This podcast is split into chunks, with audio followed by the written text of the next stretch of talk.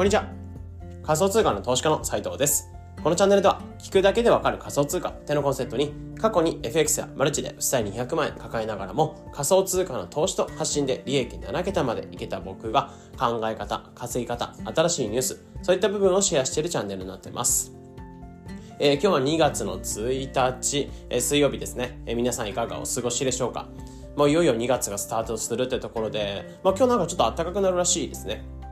うん。で、なんか朝めちゃめちゃ寒かったんですけど、昼間がちょっと暖かくなるらしいので、えー、なんか寒いな、みたいな日中とのを過ごさずに済むかなと思うので、まあ結構いいスタートというか、2月のいいスタートが切れそうなのかなってところなので、まあ今日も、えー、しっかりコツコツ頑張っていきましょう。で、先に雑談というか、ちょっと嬉しい報告みたいなところではあるんですけど、昨日までが、えー、まあ、昨日の放送とか、昨日のポッドキャスト聞いてくださった方はわかると思うんですけど、えー、8月、去年の8月から新しく販売しているブレイン、えー、ブレインの教材というか、 DeFiの徹底解説書みたいなところを販売してたんですけど、えー、そちらが昨日値上げ前という感じで、値上げ前最終日みたいなところで販売してたところ、えー、ありがたいことに、まあ、駆け込みで2、30名ぐらいの方が、えー、ブレインっていうのを購入してくださって、で昨日の多分配信とかも聞かれれた中の中で、え購入してくださった方もいると思うんですけど、駆け込みで、え結構買ってくださる方がいて、で、売り上げっていうのが全体で、えー、まあ、99部、あと1部 だけかっていう感じではあったんですけど、ありがたいことに99部、えー、今ブレインが全て売れたっていう状況で、まあ、99部売れたって状況で、まあ、今後も、えー、何か新しい仕組みとか仕掛けとかも考えつつ、このブレインっていうのをコツコツと、まあ、広げていこうかなっていうふうに思ってるんですけど、まあ、99部ってところで、えー、間もなく100に達するってところでめちゃめちゃ嬉しい、嬉しかったというか、駆け込みを買ってくださった方、めちゃめちゃありがとうございましたってところですね。うん。で、そうですね、こちらのまあブレインに関しては今後も新しい特典というのをつけた上で、その、えー、特典をまあフル活用しながらまあ提供していこうかなと思ってるので、えー、今後とかまた新しいとか、まあ、なんか新しいこととかがあったら発信していこうかなというふうに思います。まあ、なので本当に駆け込みとかで買ってくださった方ありがとうございましたっていうところですね。うん、で、まあ、今日は、まあ、こういったブレインみたいなところにももしかしたら繋がってくる内容かなって話ではあるんですけど、まあ、今日のタイトルは、利回りだけじゃない、収入アップする、え、 DeFiの稼ぎ方3つってところで、今回はシンプルに、え、 DeFiっていうものの稼ぎ方っていうのを3つ改めて紹介していこうかなと思っていて、まあ、 DeFiって仮想通貨の銀行になってくるんですけど、まあ、主には仮想通貨っていうのを預けて、それで増やしていく。で、この利回りで増やしていくっていうのは基本的に DeFiって、まあ、思われる部分というか見られる部分なのかなと思うんですけど、まあ、これ以外にも結構 DeFiってものを通していろんな稼ぎ方っていうのがあるかなと思うので、え今回はこの利回りとかっていうのを含めつつ、え3つの稼ぎ方っていうのを紹介していくので、えぜひ仮想通貨の投資とかやってる方っていうのは、まあ、ディファイとかもちろん興味ある方っていうのは、まあ、こういった稼ぎ方っていうのも頭に入れといた、あ入れておくといいかなってとこで紹介の方していきます。じゃあ、その3つの稼ぎ方は何なのかっていうところで言うと、1つ目っていうのがトークン投資で稼ぐってところ。で、2つ目っていうのが利回りで稼ぐってところ。で、3つ目が発信で稼ぐっていうところですね。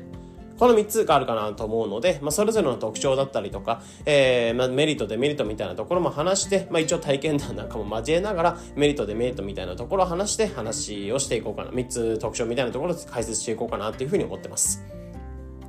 で、1つ目っていうのが、トークン投資で稼ぐってところ。まあ、これは、えー、 DeFiって、まあ、そもそもその自社のトークンみたいな、えー、自分の DeFi で発行しているトークンっていうのは自社トークンみたいなのが存在してるんですけど、えー、こちらのトークンにシンプルに投資をして、えー、リターンを得ていくみたいなやり方ですね。うん。まあ、これってメリットデメリットとしては、まず一つ目っていうのが、まあ、本当にメリ、リターンがシンプルに大きいというところで、まあ、これから新しく出てくる DeFi に対して、えー、まあ、トークンっていうのが上場しますよってところで、えー、そこでトークンっていうのをゲットして、で、買い込んでおいて、で、ユーザーっていうのがいっぱい溜まっていって、で、そのトークンの価値っていうのが高まっていくみたいな、本当になんか株式を買っていくような感じで、えー、簡単に、えー、銀行のトークンを買えるみたいな感じなんですよね。うん、まあ基本的にゆうちょとかみずほ銀行とか普通の金融機関でなんかトークンって発行がされてないんですけど、この DeFi の業界であれば、まあ自社のトークンっていうの発行されてるのが基本的にあるので、まあ利回りとして配っていくようなトークンになってくるので、まあ、あとは投票に使ったりとか、そういったことができるようなトークンになってくるんですけど、えー、そちらを、ま、買っておくというか、えー、上場のタイミングとか、上がりそうなタイミングとかで買っておいて、普通の投資のやり方ですね。まあ、トレードでシンプルに稼いでいくみたいな感じで、えー、その自社で出されるようなトークンっていうものを買っておいて、で、それでリターンを狙っていくっていうやり方になってます。で、これは本当にメリットデメリットとしては、シンプルにリターンが大きいっていうところ。本当にこれから上場するようなトークンとか上場し始めたようなトークンっていうのを買っていくので、上がり幅っていうのが本当に青天井というか、どこまでもいけちゃうよみたいな状況で、えー、そういったリターンが大きいってところではあるんですけど、もちろんデメリットとしては、そういった上がる時もありますし、下がる時もあるので、えー、上場しましたってところで、ちょっとなんかタイミングとか遅れたりすると、まそれで買い遅れたりすると、えー、まあ、資金っていうのが一気に抜かれて、えその利確する人の売りっていうのが働いたことで、まあ、そのお金っていうのがかなり減っちゃうみたいなことがあったりする。まあ、こういったリターン大きいんですけど、やっぱりハイリスク、ハイリターンだよみたいなところで、まあ、ちょっと不安定性っていうのがある。でもこれから、まあ、なんだろう、しっかりと長期に見た時に伸びていきそうだなってトークンを、まあ、早いうちにゲットしておいて、まあ、それでなんだろう、株式投資というか、まあ、そういった長期投資でお金を増やしていくみたいな方法も一つあるかなというふうに思ってますね。なので本当にこれから期待されるような有望ななんか仮想通貨、それか銀行とかのトークン、まあ、 DeFiのトークンっていうものを目につけておいて、で、なんか、まあ、去年とかの例えば FTX ソードみたいなところでぐっと下がったところで、まあ、押し目買いみたいな感じで買っておく。まあ、それで長期投資するっていうのも一つ投資の方法としてありじゃないかなと思ってますね。で、まあ別に投資判断とかではないんですけど、えー、去年あたりから、えー、僕自身結構いろんな DeFiっていうのを調べていく中で、一つ GMX っていう、まあ、銀行っていうのが存在してたんですけど、まあこちら結構興味あるなというか、まあ上がるんじゃないかなみたいなところを思ってたので、えー、利回りとかもらっていくというか利用していくっていうのももちろんそうでしたけど、この GMX 発行してる GMX ってトークンがあったんで、えー、こちらを一回買っていって、で、それでしばらくどれぐらい上がるかなみたいなところを見てたところ、もうここ数ヶ月ぐらいで1.5倍から2倍ぐらいまで資金、資産っていうのが増えてくれたって感じだったんですよね。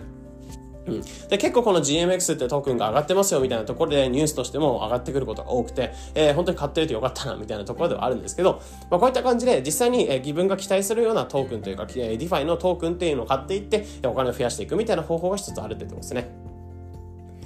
で、二つ目っていうのが、えー、利回りで稼いでいくっていうところ。まあ、ここは結構イメージつきやすいかなと思うんですけど、まあ、仮想通貨の銀行になってくるので、えー、仮想通貨っていうのを預け入れて、それを利回りで増やしていく。で、増やし方としては、まあ、レンディングっていうお金を貸し付けて、えー、利回りをもらっていく、金利収入をもらっていくみたいな方法とか、えー、あとはファーミング、ステーキングみたいな感じで、ファーミングに関しては、まあ、仮想通貨っていうのを融資していって、で、えー、そこの手数料収入をもらっていくみたいなとこがあったり、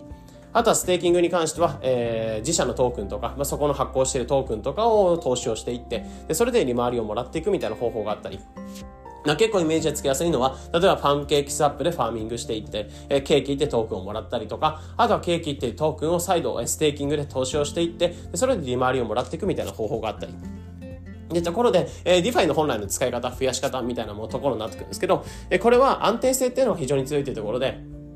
まあ、もちろん、なんだろう、投資していく場所っていうのが新しい場所だったりすると、利回りっていうのは変動大きかったりするんですけど、まあ、基本的にパンケーキスワップとか、えー、そういったところは、まあ、収益性っていうのはかなり高くてメジャーではあるので、利回りっていうのも結構安定安定してたりするんですね。うん。ってところで結構安定性とか利回りっていうのは、まあ、トレードとかで値動きとかに気にすることなく、まあ、シンプルに、えー、まあ、例えばステーブルコインとか安定したコインって預けておけば、安定した利回りがもらえるっていうところになってくるので、まあ、この安定性が強いってところは一つメリットかなと思うんですけど、えー、まあ、デメリットとしてはシンプルに仮想通貨を預けていくっていうイメージではあるんですけど、言うてもやっぱりウォレットに送金したりとか、あとは、えー、実際にファ通貨ペアを組んで預け入れしたりとか、まあ、その、溜まった報酬っていうのを、ま、請求してたりとか、でところで操作がちょっと高いろいろあったりするので、まあ、利用が難しかったりとか、あとは利回りっていうのが結構落ちてしまう可能性がある。選ぶ DeFi によっては利回りが落ちてしまう可能性なんかがある。なので収益性っていうのが安定しない可能性も安定しない場合なんかもあるよってところではあるので、まあ、こういったところは注意しておきたいかなってところですね。でもやっぱり言うても、 DeFi って言うと利回りで増やしていく、ファーミングとかそういったもので増やしていくよね、みたいなところのイメージがあるので、えー、ここは結構イメージつきやすい稼ぎ方かなと思ってます。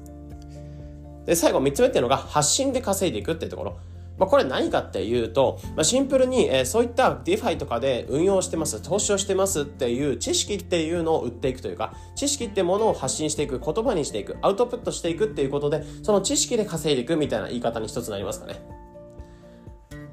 まあ、これに関してはどういうやり方するかっていうと、まあ、イメージつけやすいのは僕自身も結構実行しているような方法というか実行してきた方法ではあるんですけど、例えば Twitter とか、えー、Instagram とか、そういったところで SNS で DeFi の運用している実績とかを報告しつつ、えー、自社のそのブログとかそういったところに流していってアフィリエイトを発生するとか、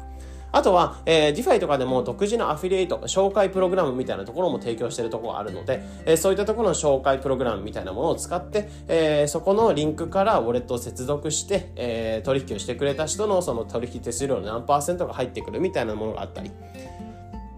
あ、あとは、えー、まあ、さっきほど話したそのブレインっていうところで僕自身 DeFi で学んできたことっていうのを、まあ、一つの教材に起こし落とし込んで、で、その教材を販売したところ、今ありがたいことに99部、まあ、100にならなかったんですけど、ところで、えー、自分が勉強したこととか知識とかっていうのを商品にして販売していって、で、そのここで収益を得ていくとか、まあ、本当にブログとか SNS、そういったもので稼いでいったりとか、あとは自社商品を出したりとか、あとは、えー、DeFi の、まあ、紹介プログラムみたいなところを使って、えー、利益を得ていくみたいなところ、ころまあ、こういったところで DeFi の知識とかそういったものを売りにしていく、知識を売りにしていく、知識で稼いでいくみたいなところ、まあ、こういったところは、まあ、一つ、えー、まあ、結構多くがやらないような部分なのかなというふうに思いますね。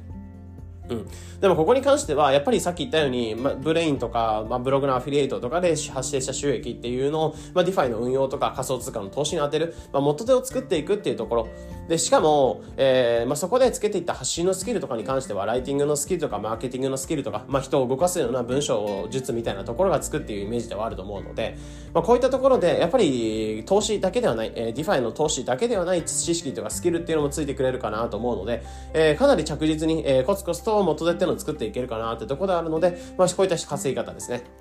でもやっぱり一方でそのコツコツがすごい大切ですし、まあ、本当に始めました。発信をじゃあ始めました。じゃあすぐに稼げるかっていうと僕自身も全然稼げない頃が本当ほぼ長かったので、えー、そういったこともあって、まあ、結構最初0円というか収益0円なんか当たり前だよってところ。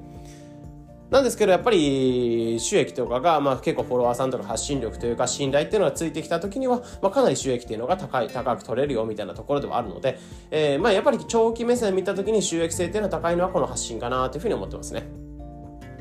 なので、えー、ここまで紹介していた DeFi の稼ぎ方、利回りだけじゃないよってところで3つの稼ぎ方っていうのを紹介していたんですけど、1つ目っていうのがトークン投資で稼いでいく。まあ、その自社のトークンで発行される注目の DeFi とかのトークンを買っておいて、で、その、え幅とか利幅とかで取っていくっていうところ。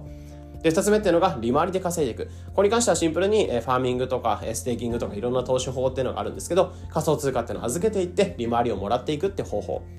で、三つ目っていうのが、え発信で稼いでいくってところ。まあ、ここに関しては、えーまあ、シンプルにそういった DeFi とかで投資とかで得たような知識っていうのを文章とか、えー、ブログとか SNS とかこういったポッドキャストとかで発信をしていって、で、そこで収益を得ていくみたいな方法。まあ、こういった3つの方法があるかなというふうに思うので紹介の方させていただきました。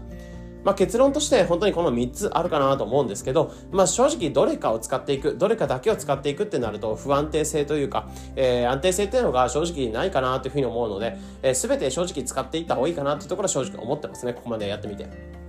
まあ僕もやっぱり DeFi とかいろいろ触ってきた中で、えー、正直投資だけじゃった、だけだったら元手っていうのは全めちゃめちゃ少なかった状態で増やしていったので、えー、それで、まあ例えば数千円投資しても全然年間とかで増えないよねというところ。